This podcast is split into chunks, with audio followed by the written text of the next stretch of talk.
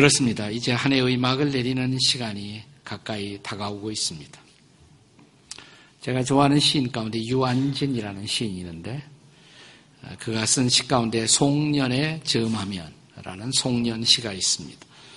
한번 들어보시죠. 송년에 즈음하면 도리 없이 인생이 느껴질 뿐입니다. 지나온 1년이 한 생에나 같아지고 울고 웃던 모두가 인생 한마디로 느낌표일 뿐입니다. 송년에 즈음하면 자꾸 작아질 뿐입니다. 눈 감고 귀 닫히고 오그라들고 쪼그라들어 모퉁이 길 막 돌멩이보다 초라한 본래의 내가 되고 맙니다. 송년에 즈음하면 신이 느껴집니다. 가장 초라해서 가장 고독한 가슴에는 마지막 낙조같이 출렁이는 감동으로 거룩하신 신의 이름이 절로 담겨집니다. 송년에 즈음하면 갑자기 철이 들어버립니다. 1년치의 나이를 한꺼번에 다 먹어쳐 말소리는 나직나직 발걸음은 조심조심 저절로 철이 들어 늙을 수밖에 없습니다. 매우 진지한 성찰이 담겨진 그런 시라고 생각이 됩니다. 송년이 이런 아름다운 성, 성찰을 시인에게 안겨다 줄 수 있었던 것은 한 해의 끝, 마지막이라는 그 감상, 그 감상이 인생을 진지하게 되돌아볼 수 있게 만들었기 때문일 것입니다. 또 이 시를 통해서 그는 인생의 진정한 실체, 그 민낯을 피하지 않고자 했기 때문에 이런 성찰이 가능할 수 있었다고 생각이 됩니다. 하지만 인생을 살고 있는 더 많은 사람들에게 있어서 이 송년이라는 시간은 별 수 없이 이루지 못한 꿈, 그것 때문에 답답하고 안타까운 마음으로 좌절과 낙심을 거두는 시간을 경험하고 있는 분들도 많을 것입니다. 왜 그럴까요? 저는 결국 그것은 우리가 인생살이의 본질, 세상살이의 본질을 파악하지 못하고 살고 있기 때문이 아닐까 이런 생각이 듭니다. 인생을 사는 대부분의 사람들이 삶을 방황하다가 마지막에 후회하는 원인. 그것은 우리가 살아가는 세상, 이 세상의 본질을 아직도 파악하지 못한 때문이라고 생각합니다. 세상의 본질이 뭘까요? 저는 세상의 본질을 가장 잘 간파한 사람이 철로 역정의 저자 저한 번연이라고 생각합니다. 한마디로 말하면 세상의 본질이 허영의 시장이라는 것입니다. 그래서 이 철로 역정에는 순례자 크리스찬이 반드시 지나쳐야 할 곳, 이곳을 통과하지 않고는 새 예루살렘으로 갈 수 없는 것, 시끌벅적하게 장이 열리고 있지만 본질에 있어서 허무인 시장, 이 시장을 그는 허영의 시장이라고 부르고 있는 것입니다. 저는 이 허영의 시장에 보여주고 있는 어, 세상의 세상살이의 본질 그 세 가지 레슨을 함께 생각해 보고자 합니다. 허영의 시장에 보여주고 있는 세 가지의 중요한 레슨을 함께 생각하고자 합니다. 그 첫째는 세상의 추구 이것은 다 헛된 것이라는 것을 보여주고 있습니다. 먼저 우리는 이 시장의 이름을 주목해 볼 필요가 있습니다. 저한 번연은 이 시장의 이름을 허영의 시장 이렇게 불렀습니다. 영어로는 Vanity Fair 이렇게 부릅니다. Vanity Fair. 나와야 되는데 왜 안 나와 영어가? 네, 이렇게 늦게 나오면 어떡하나. 네, Vanity Fair. 네. 네. 어떤 분은 이것을 번역할 때 허망의 시장 이렇게 번역하기도 했어요. 허망 혹은 허영. 베니티라는 말은 본래 공허하다, 헛되다, 공허함, 헛됨이라는 그런 뜻을 갖고 있습니다. 그런데 바로 이 베니티라는 단어가 가장 집중적으로 많이 나오는 한 유명한 책이 있습니다. 그 책이 바로 성경의 전도서예요. 예, 전도서가 시작되는 대목, 전도서 1장 2절에 베니티란 단어가 영어로 이렇게 나오고 있습니다. 킹 제임스 버전에 보면 이것을 vanity of vanities, vanity of vanities, all is vanity. 이 vanity라는 단어가 좀 어렵죠. 그래서 NIV 같은 현대어 번역은 이것을 meaningless라는 단어로 어, 다르게 번역하기도 했습니다. meaningless 의미가 없다 이 말이죠. 공허하다 의미가 없다. 저는 우리말 성경이 너무 잘 번역했다고 생각해요. 전도서 1장 2절을 우리 다 한번 같이 읽겠습니다. 다 같이 시작. 전도자가 이르되 헛되고 헛되며 헛되고 헛되니 모든 것이 헛되도다. 잘 읽어야 돼요. 잘 읽어야 실감이 나요. 네. 헛되고 헛되며 헛되고 헛되니 모든 것이 헛되도다. 읽기만 해도 헛되게 느껴지잖아요. 네.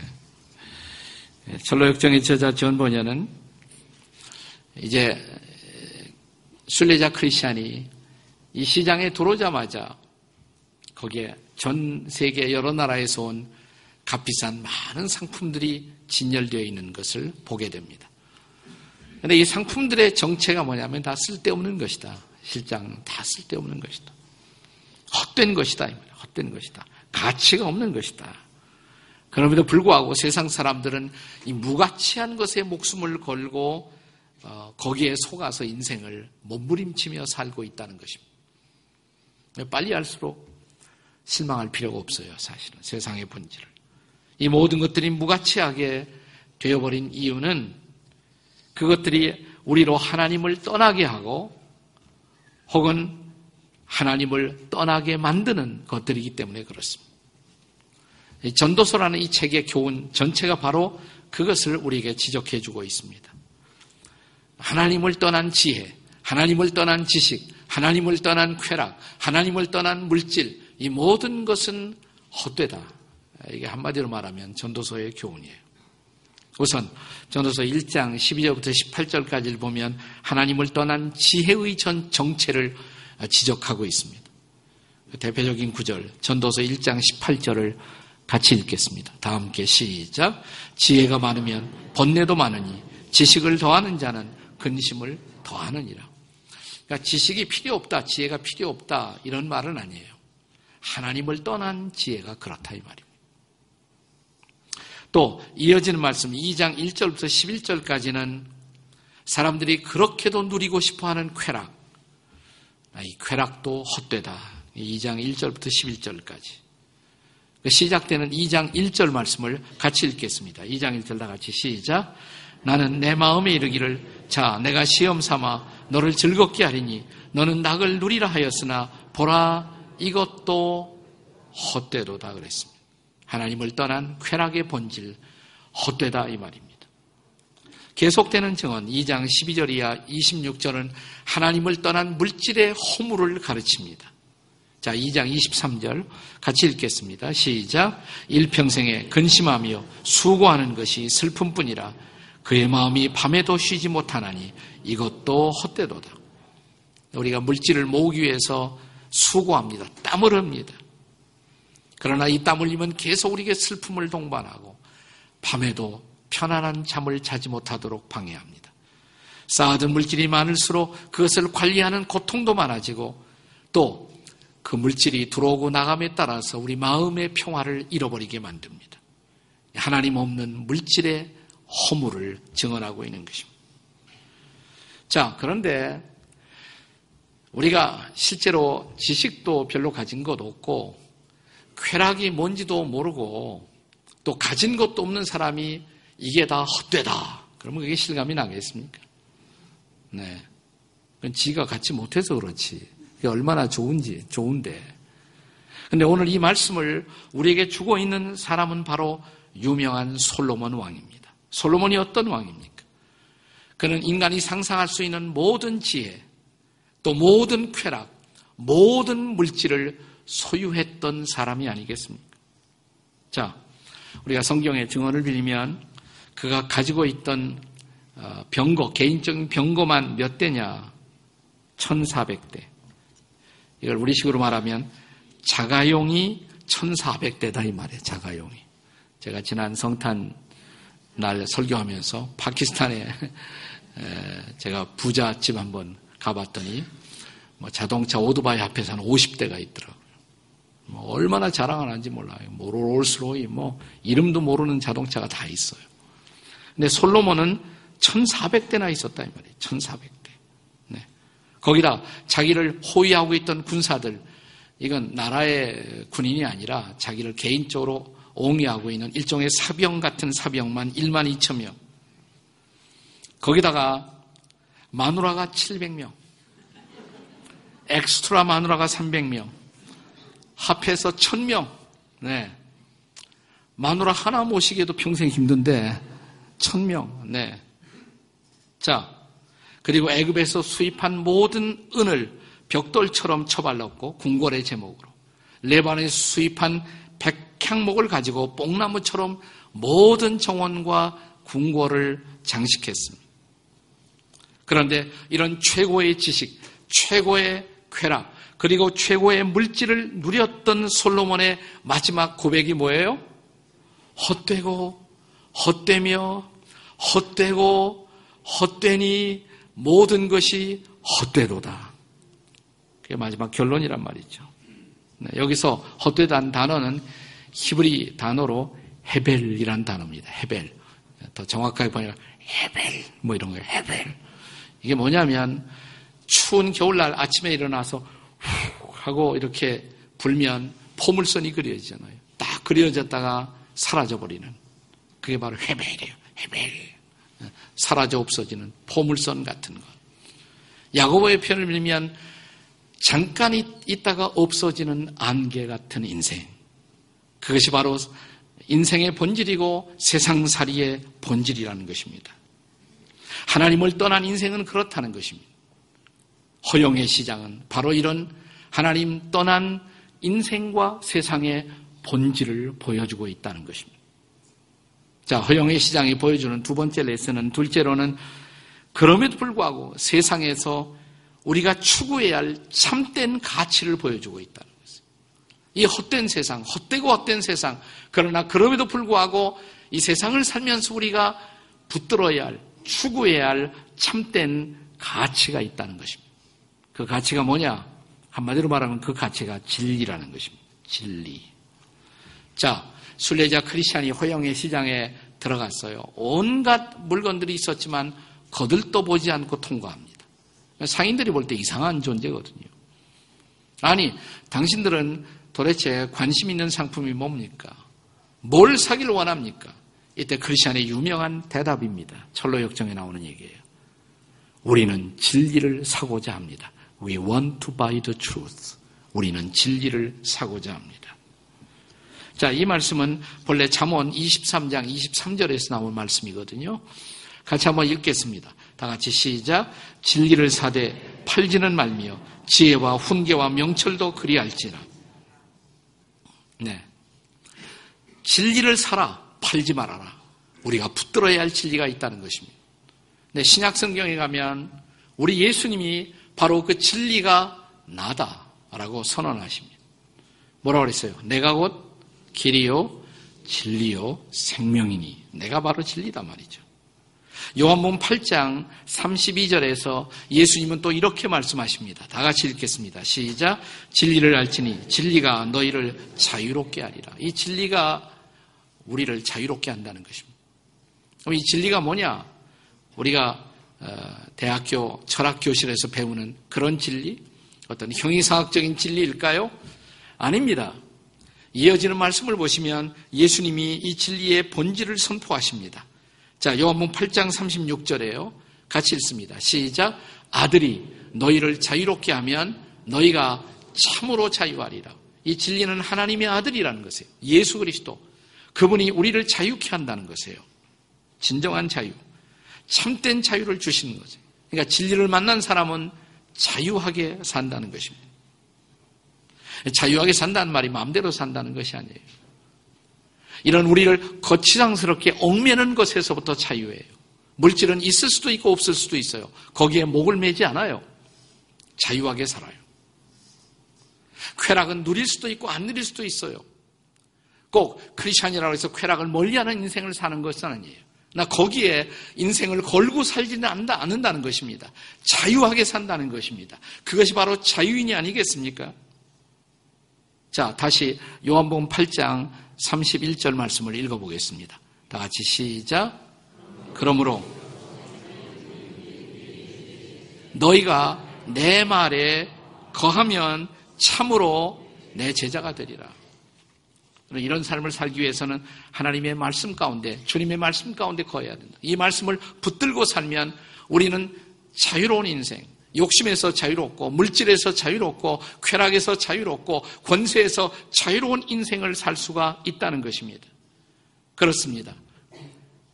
진리이신 예수 그리스도, 그분을 내 인생의 주인으로 삼고, 그분이 가르치신 그 말씀 안에 거할 때 우리는 진정한 자유인이 된다는 것입니다.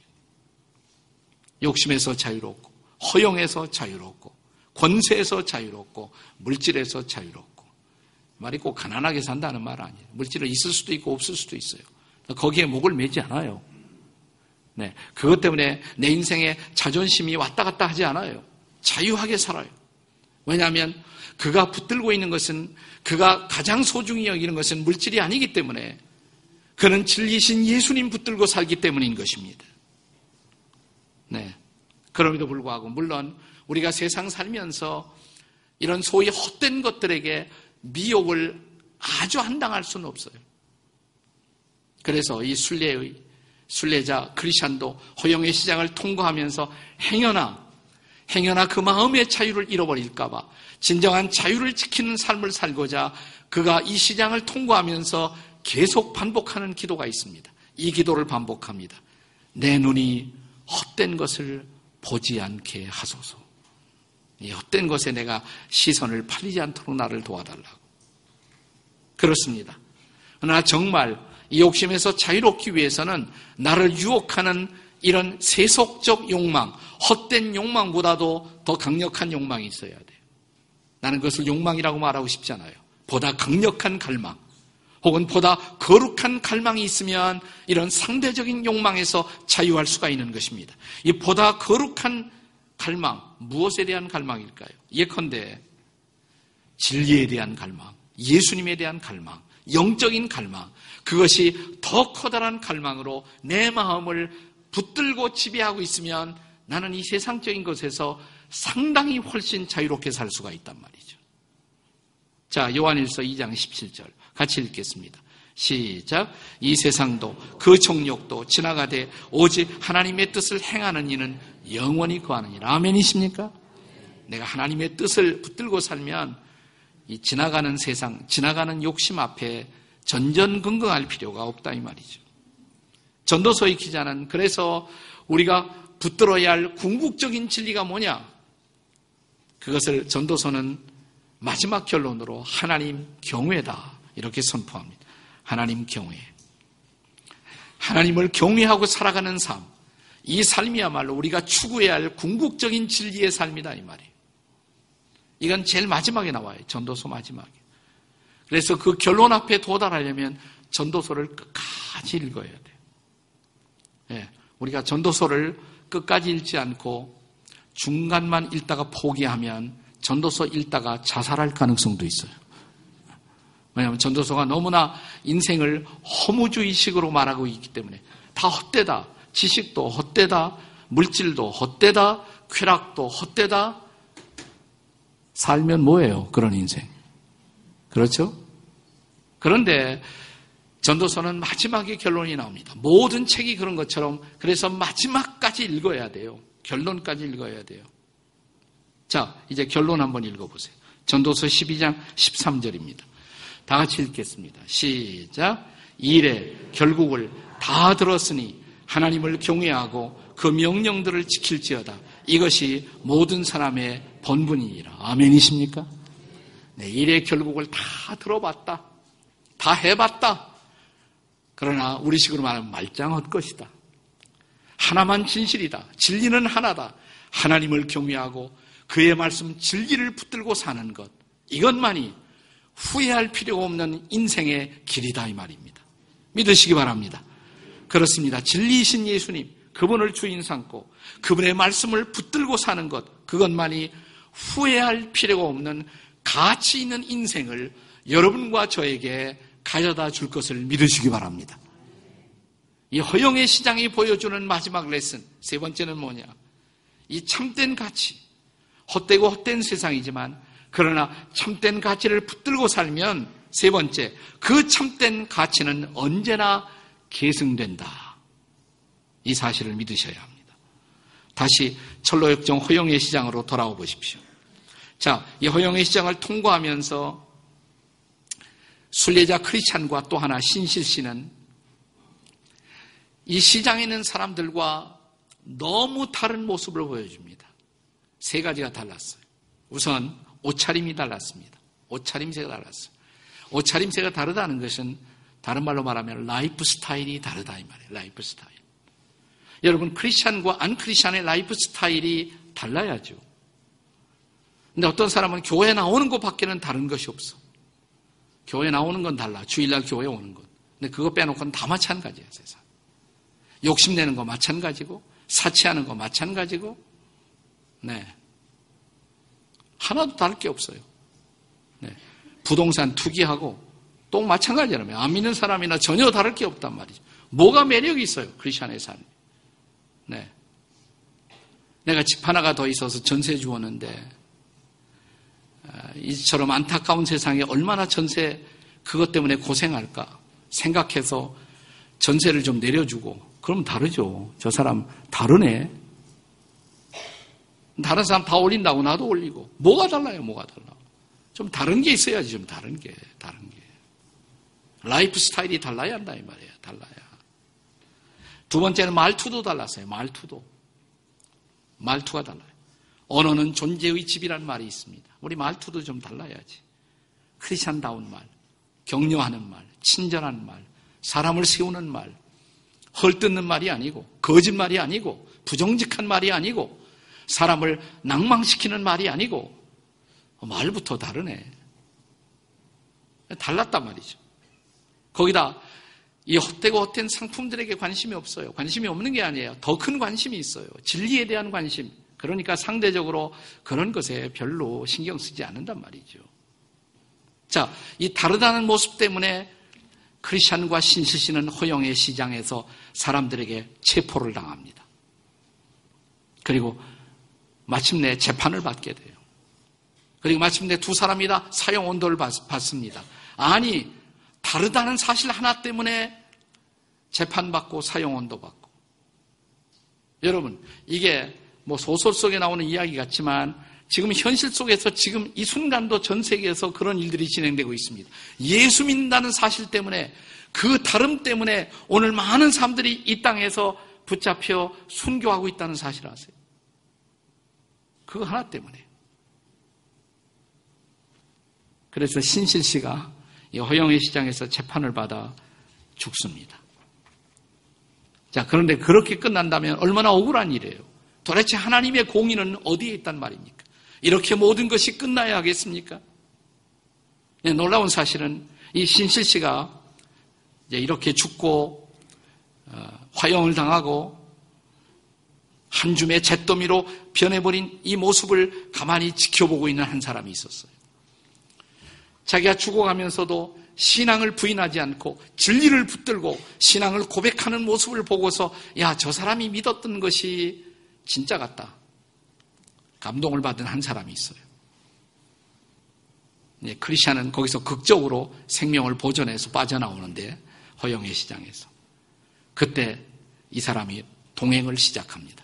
신실은 죽었지만 크리스천 곁에 또 하나의 동행자가 생겨요. 그 동행자 이름이 소망씨예요. 소망, 호프풀 소망. 네, 그래서 이 소망씨와 함께 크리스천은 이제 새 예루살렘까지 계속 동행하게 됩니다. 신실은 죽었지만 그것이 마지막이 아니라는 것이에요. 신실이 떠나간 그 자리에 소망이라는 사람이 드러납니다. 나타납니다. 신실이 소망을 남긴 것입니다. 진리는 죽지 않아요. 진리는 진리를 남기는 것입니다. 제자는 제자를 낳습니다. 의인은 의인을 일으킵니다.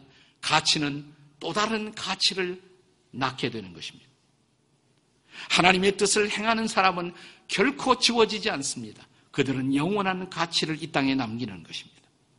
그러므로 성경은 말하기를 너희가 선을 행하되 낙심하지 말지니 피곤하지 아니하면 때가 이름에 거두리라. 믿으십니까, 여러분? 네. 그렇습니다. 하나님은 살아계십니다. 그 하나님은 마지막 재판장이십니다. 그분 앞에 설 때 모든 것이 사필 규정이 될 것입니다. 공의로운 그분의 재판 앞에 모든 것은 올곧게 서고야 말 것입니다. 이 마지막 선언이 전도서의 마지막 구절을 장식합니다. 자, 이제 전도서의 진짜 마지막 구절. 아까 말씀은 마지막 직전 구절이고, 진짜 마지막 구절. 12장 14절을 한번 같이 읽어보겠습니다. 12장 14절 시작. 하나님은 모든 행위와 모든 은밀한 일을 선악간에 심판하시리라. 믿으십니까, 여러분? 그분이 마지막 심판자예요. 그래서 그분 앞에 설 때 모든 것이 사필 규정이 될 것입니다. 여러분, 이 세상에 사는 동안은 잠시 불의가 의를 이기고 잠시 악이 선을 이기는 것처럼 보여질 때도 있습니다. 그러나 마지막에 모든 것은 제자리를 잡을 것입니다. 그리고 이 세상에 사는 동안에도 하나님이 보다 못해 더 이상 그대로 둘 수 없다 판단하시면 하나님이 역사 속에 개입해서 그렇습니다. 악을 심판하시고 불의를 심판하시고 아직도 이 땅에는 선과 의의 가치가 살아있음을 보여주실 것입니다. 그러므로 우리는 결코 우리가 붙들고 있었던 진리에 입각한 가치, 이 가치는 결코 잃어버려지지 않는다. 이 진리를 믿음으로 우리의 나머지 인생길을 걸어갈 수 있기를 주의 이름으로 축복합니다. 저는 이런 말씀을 드릴 때마다 늘 생각나는 사람이 있어요. 우리, 우리와 동시대를 살았던 위대한 젊은 순교자, 짐 엘리엇의 스토리가 언제나 생각이 납니다. 그는 1950년대 초, 정확하게 말하면 1955년 크리스찬 명문대학인 시카고의 위튼 대학을 졸업한 후에 수속 졸업했어요. 나 그는 세상적인 길을 갖지 않고 이 땅에 한 번도 복음을 듣지 못한 사람들에게 복음을 전하겠다. 자기 친구 네 사람과 함께 중남미 에콰도르 에콰도르 속에서도 오카 인디안족 이 사람들은 사람을 죽이는 식인 식인종 비슷한 사람들이었습니다. 네, 거기에 사람들을 대상으로 복음을 전하기 위해서 한 번도 복음을 듣지 못한, 한 번도 진리의 소식을 듣지 못한 사람들에게 내 생애를 드리겠다. 그곳으로 갔어요. 에콰도르에 가서 베이스를 정하고 계속 오카 인디안족에 대한 어, 접촉을 시도하는 것입니다. 예, 헬리콥터를 타고 강가에 내려서 그 마을을 향해서 접근하던 어느 날 지밀리옥과 네 명의 친구는 인디언들의 창을 맞고 다 젊은 피를 뿌리고 강가에서 시체로 발견됩니다.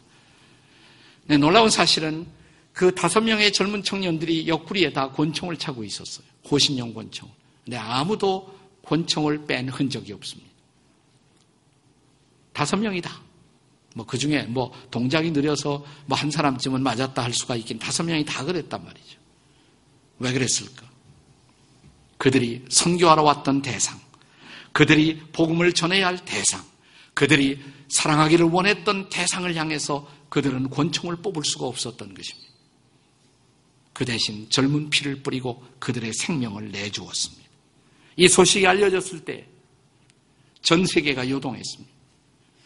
당시에 유명한 잡지였던 라이프지의 한 기자가 그 장면을 취재하면서 짐 엘리옷의 부인, 젊은 부인 엘리자베, 엘리자베스에게 이런 말을 했습니다. 젊은 사람들이 이렇게 죽다니. 그 다음에 영어로 이런 말을 했어요. A waste. 얼마나 낭비인가. A waste. 이때 엘리자베스는 조용히 이런 대답을 합니다. Not a waste, sir. 선생님, 낭비가 아니죠. 그리고 짐 엘리엇이 대학교 다닐 때 썼던 일기장의 한 부분을 공개했습니다. 거기에는 이런 기도문이 쓰여 있었습니다. 주님, 저는 높은 자리에 오름으로 성공하는 사람이 되기보다 하나님의 가치를 드러내는 인생을 살아가게 도와주시옵소서. 하나님의 가치를 드러내는 인생을 살아가게 도와주시옵소서. 이어서 지멜 요새 유명한 고백이 나옵니다. 이 고백이 1960년대 이후를 살아가는 전 세계 크리스찬들에게 가장 가슴에 깊은 감동을 남기는 놀라운 고백이 된 것입니다. 이런 말을 했습니다. 결국, 결국 놓치지 말아야 할 것을 위해 결국 붙들고 있을 수가 없는 그것들을 버리는 자, 그는 결코 어리석은 사람이 아니다. 라는 유명한 말입니다. 놓치지 말아야 할 것, 하나님 앞에 마지막 아름다운 인생의 가치 있는 결산을 위해서 그 놓치지 말아야 할 그 결산을 위해서 결국은 붙들고 있을 수가 없는 것. 여러분, 지금 우리가 붙들고 있는 것들 중에는 결국은 붙들지 못할 것들이 많아요. 청춘 붙들 수 없어요. 곧 지나가요. 나도 한때 머리가 까맸어요. 곧 지나가요. 청춘 붙들 수 없어요. 나이 붙들 수 없어요. 여러분도 곧 칠순이 된다고. 네. 권력 붙들 수 없어요. 돈 붙들 수 없어요. 미모 붙들 수 없어요. 다 지나가요. 결국은 붙들 수 있을 수가 없어요. 그렇습니다. 놓치지 말아야 할 그것을 위해서 붙들고 있을 수 없는 그것을 버리는 자, 그는 결코 어리석은 자가 아니다. 근데 이게 스토리의 끝이 아니라고요. 스토리의 끝이 아니에요. 이렇게 남편이 죽었는데 부인 엘리자벳은 그곳에 남았습니다.